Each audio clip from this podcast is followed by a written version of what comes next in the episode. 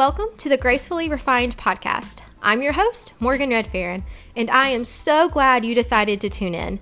Here on the Gracefully Refined podcast, I tackle topics that not only will challenge you in your Christian walk, but will also encourage, uplift, and remind you of the infinite and indescribable hope that we have through Jesus Christ.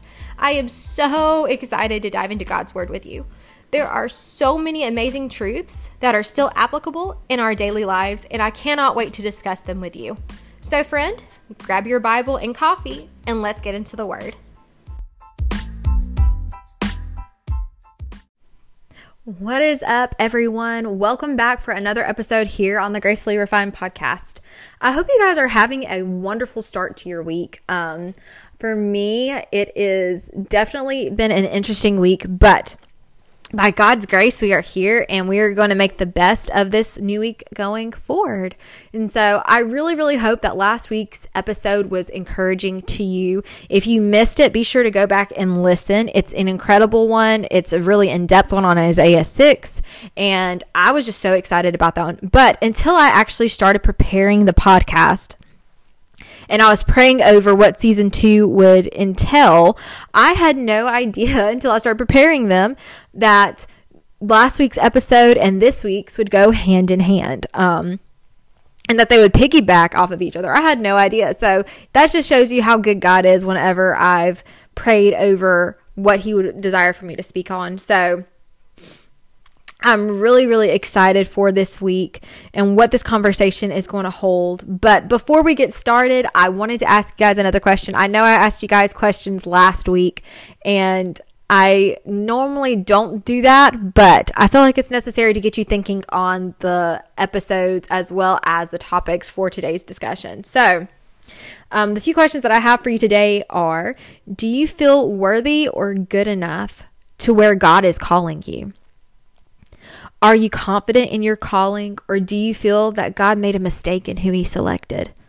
Friend, if you answered that you do not feel good enough or qualified enough, this episode is for you.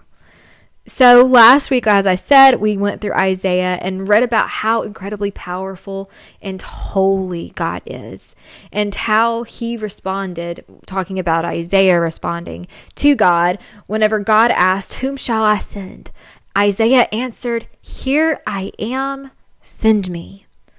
I don't know about you, but I definitely did not respond that way whenever I felt called by the Lord.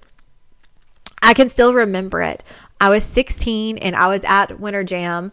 I don't really remember who was the speaker. It may have been Sadie Robertson, but I don't think she was speaking at Winter Jam quite yet, but I'm not 100% sure.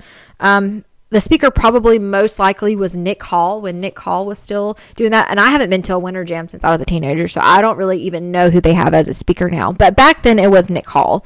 Um, and I remember just listening to whoever the speaker was, whether it was Sadie or Nick, and in my spirit, it was almost as if God was audibly speaking to my spirit. So that's how I know it was the Holy Spirit talking to me. And I felt this. I want to I want to be very careful with how I say this because I know people can interpret this the wrong way, but I felt this impression from the Holy Spirit on my heart saying, This is what you're going to do for me. You're going to speak and lead others to me. And I really felt that very strong in my spirit. Y'all, I was petrified. I, my hands were sweaty. I could not imagine why God would have wanted me to do that like seriously, even me leading this Bible study on my podcast almost 11 years after this took place, it makes me nervous because as much as I love people and I love talking to people, having to speak and be vulnerable and be me is very, very difficult. Um, which at the time that I was called, I was not willing to do this because I was afraid of what people would say or do if they actually got to see then like who I really was. So at one point in this podcast, um, not this episode, but just later on in this season, I'm actually going to be giving my testimony. And the reason why it's just taken me so long to do it is just because it's very personal and having to be vulnerable with people is not a strong suit of mine. Um, there's always been that fear of if people really got to see and know the real me, the real what happened behind the scenes of my childhood and even early 20s, um, it would make people not really want to be around me because I haven't always been this person who is so on fire for the Lord. I I made mistakes, I made bad choices, and that's really hard to talk about, right? So I've come a long way, and I want to use my story to not only help others, but to lead others closer to Christ because I would be absolutely nothing without Christ. But getting back to my experience as a 16 year old, I just was not willing to do this because I, like I'd already said, I experienced way too much hurt. I'd made way too many mistakes. I was literally a nobody teen from a small town in Alabama. I grew up by the beach. And so, um, even though there's always a lot of tourists, it really is a, just like a small town. Um, and I just really didn't think anybody would care to listen to what I'd have to say. Um, plus, not to mention, if you haven't noticed, I do kind of struggle with a speech impediment uh, whenever I'm really nervous. So, um, since I was really little, I have always stuttered, especially when I get nervous or if I can't get out what I'm trying to say fast enough, if I'm startled. And so, whenever I was a little girl, my pediatrician actually told my mom that the reason why I had this um, stutter wasn't because I like was not smart or like that I would struggle the rest of my life, but he believed that my brain was just computing information of words way faster than my mouth was able to speak it. And that one day my mouth would catch up with my brain. Sounded absolutely crazy, but he was right because if you know me in real life, you know that I speak very fast, much faster than what I'm speaking on the podcast. So I'm, I'm a very quick speaker, but still, I I still have moments where I'm stuttering, especially if I'm trying to get my thoughts formulated on what I want to say or if I'm nervous. So, so yeah, so I definitely just was not sure how God could use me, especially whenever I have I have this horrible like stutter problem, right? And the first time that I actually ended up speaking in person, not in a show where I was acting, but as myself, was in a class in front of my peers and my professor. And I literally had to tell my brain, during the whole presentation. Speak slowly, speak clearly, and whatever you do, do not stutter. Do you want to know what ended up happening? Well, I'll just go ahead and tell you. I lost my place in my notes and started scrambling and shaking, and I stuttered so bad that I got really embarrassed and I turned bright red. I ended up making an A on that presentation somehow. I think most of my grade came from sympathy points from my professor. I think that she just felt really sorry for me. And after it was all said and done, after that first presentation, I remember thinking, God, why me? Why do I have to speak? I'm just not good enough. And plus, I'm really shy. So, like I said, I love being around people. I am the most introverted people person that you could ever think of. And having to speak to people actually terrifies me. But at the same time, I really want to talk to people. I just don't know what to say or how to converse sometimes. So I really just did not understand or know how God could use me with the way I struggled. Um, there's actually a quote that Sadie Robertson said. I saw it on a reel on Instagram, and I really just always love this audio. Um, but this is what she says in it before you were called, God had already considered who you are. Friends, no matter what you feel like God is calling you to do, whether that is talking to that one person that He's been putting in your path all week, or starting a Bible study group, or anything that's in between, God already knew who you were whenever He called you. He does not expect perfection from us, but rather that we would have a willing spirit that desires for His will above all else. With that being said, I want us to go ahead and look at Moses' story really quick, in which God calls him out from the burning bush um, to go to Egypt, the place that he actually fled from, to rescue Israel out of captivity. And we're only going to be reading a very small portion of this account. I highly suggest you to go ahead and do a deep dive into this own your te- this text in Scripture on your own. You can find it within Exodus. Uh, 3 and 4. But we're today we're only going to be looking at Exodus 4 verses 10 through 17. But before we get into that, I want us to give like a I want to go ahead and give you guys like a short little brief synopsis of what would have happened in chapter 3. So, during this time, Moses is actually shepherding his father-in-law's herd when he happens near Horeb. This is also called the mountain of God. So, it is here that he witnesses the remarkable sight of a burning bush. It's a bush that's on fire, but not actually burning. It's just there's fire on this bush. So he ventures closer because this would have been really odd to see at this point. And as he gets closer, God ends up calling out to him from the bush and tells Moses to go back to Egypt and that he would be the one to lead Israel safely out of Egypt by the power of God and out of captivity. So Moses then proceeds to ask God questions like, well, who will I say sent me? And what if they don't accept me or believe me? And then God replied to Moses um, that he should tell them that he who sent Moses is Yahweh and that he demands Pharaoh let his people go. However, God already knows that Pharaoh is not going to let the Israelites go so easily, even under a strong hand or strong force. But in the end, regardless of Pharaoh's resistance, the Israelites will be set free and they will be sent out of Egypt. So this is kind of where we pick up in chapter four, and right before um, the chaps the right before the little passage of scripture we're going to be looking at, um, Moses still continues to ask God like different questions, and God gives him different signs and wonders um, that he, will be performed that Moses can use as a sign that God is with them and that God is ordaining all of this to be done. So, picking up in verse 10 of chapter 4, it says, But Moses replied to the Lord, Please, Lord, I have never been eloquent, either in the past or recently, or since you have been speaking to your servant, because my mouth and my tongue are sluggish. The Lord said to him, Who placed a mouth on humans? Who will make a person mute or deaf, seeing or blind? Is it not I, the Lord? Now go, I will help you speak, and I will teach you what to say. Moses said, Please, Lord, send someone else.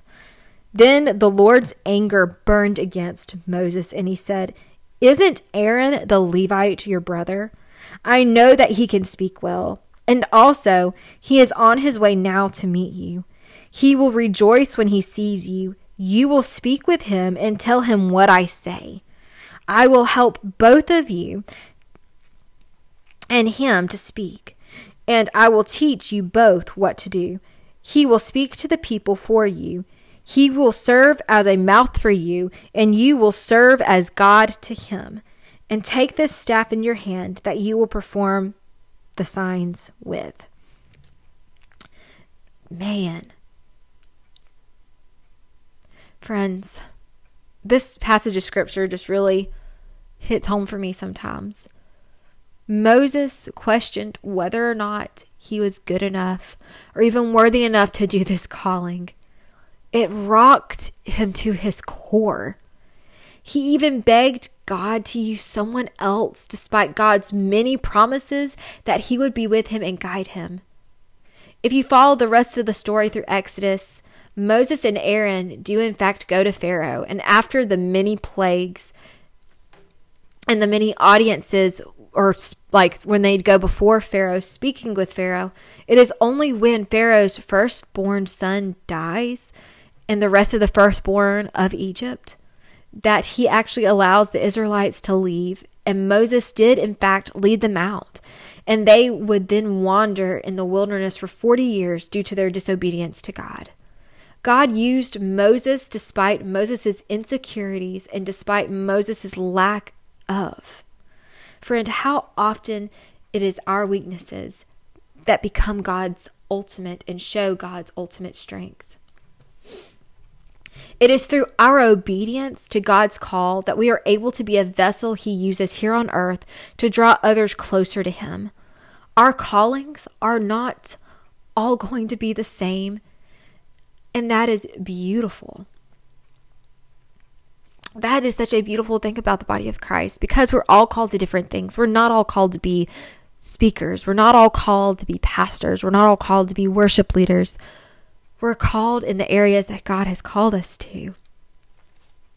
If we were all called to do the same thing, only one aspect of the church would be impacted, but instead, God uses our strengths as well as our weaknesses for His glory and brings others to Himself through our obedience.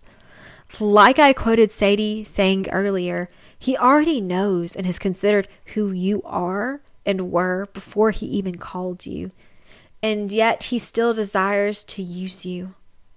Friend, it is time to stop running from whatever God is placing on your heart. It is okay to stumble through it and be scared to death or even doubt if you're doing it right. The only thing that truly matters is your obedience, friend. Allow God to carry you the rest of the way. We are not good enough on our own, but God is enough and is strong enough and is wise enough and is loving enough to lead us through. But I will say that whenever we live in our callings in full devotion to God, it will require sacrifice. For me, it was giving up certain idols that I had not released or even realized that I had placed ahead of God. I had to let those things go and repent, as well as seek after God wholeheartedly and it is not always easy. But whenever I'm able to see the fruit of what God is able to do through someone like me, it makes my heart so joyful. There is no greater joy than knowing someone saw God in you and desired that type of relationship for themselves. As we close today, I want to pray over you. I want to speak life over you and whatever God is leading you to do. Stop saying all of the what ifs, though that is much easier to do than be obedient. Lay them all down and choose to say yes to where God says He is leading you. I also want you to consider what it is God is asking you to give up in order to live out your calling. Are you willing to actually give it up in order to follow wherever He leads? Let's pray, friends. Father, you are so good and so kind to us. Lord, I pray today that whoever may be listening would desire a deeper, more intimate relationship with you. God, I pray for each one of their callings and that you would stir within their spirits what you desire for them to do for your kingdom. I pray that anything holding them back that they would be able to lay down at your feet and at the foot of the cross and would be willing to be a vessel for your glory. I pray that the attacks of Satan would not prevail. I pray that this would be a generation of believers that would desire to seek you and follow your lead. I pray that they would not be hindered by opinions or worldly desires, but that you would pull them closer to yourself and that you would not leave them. I pray, God, that as you give each of them the confidence and the boldness to live out whatever their calling is, that you would be with them and not leave them. Lord, there is no greater calling or lesser than one another. I thank you for that because you have created each of us with a unique set of gifts and talents. I pray that each would use would be used for your ultimate glory, God. Lord, we're not enough on our own, but you are enough, Father. Help us as we seek you through this time. In Jesus' name I pray. Amen.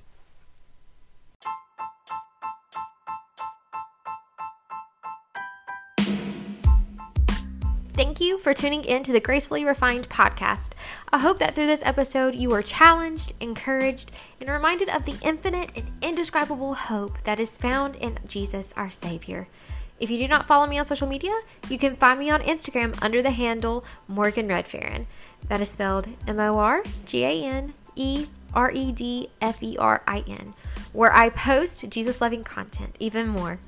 I pray you have an incredible rest of your week, and I will see you in the next episode.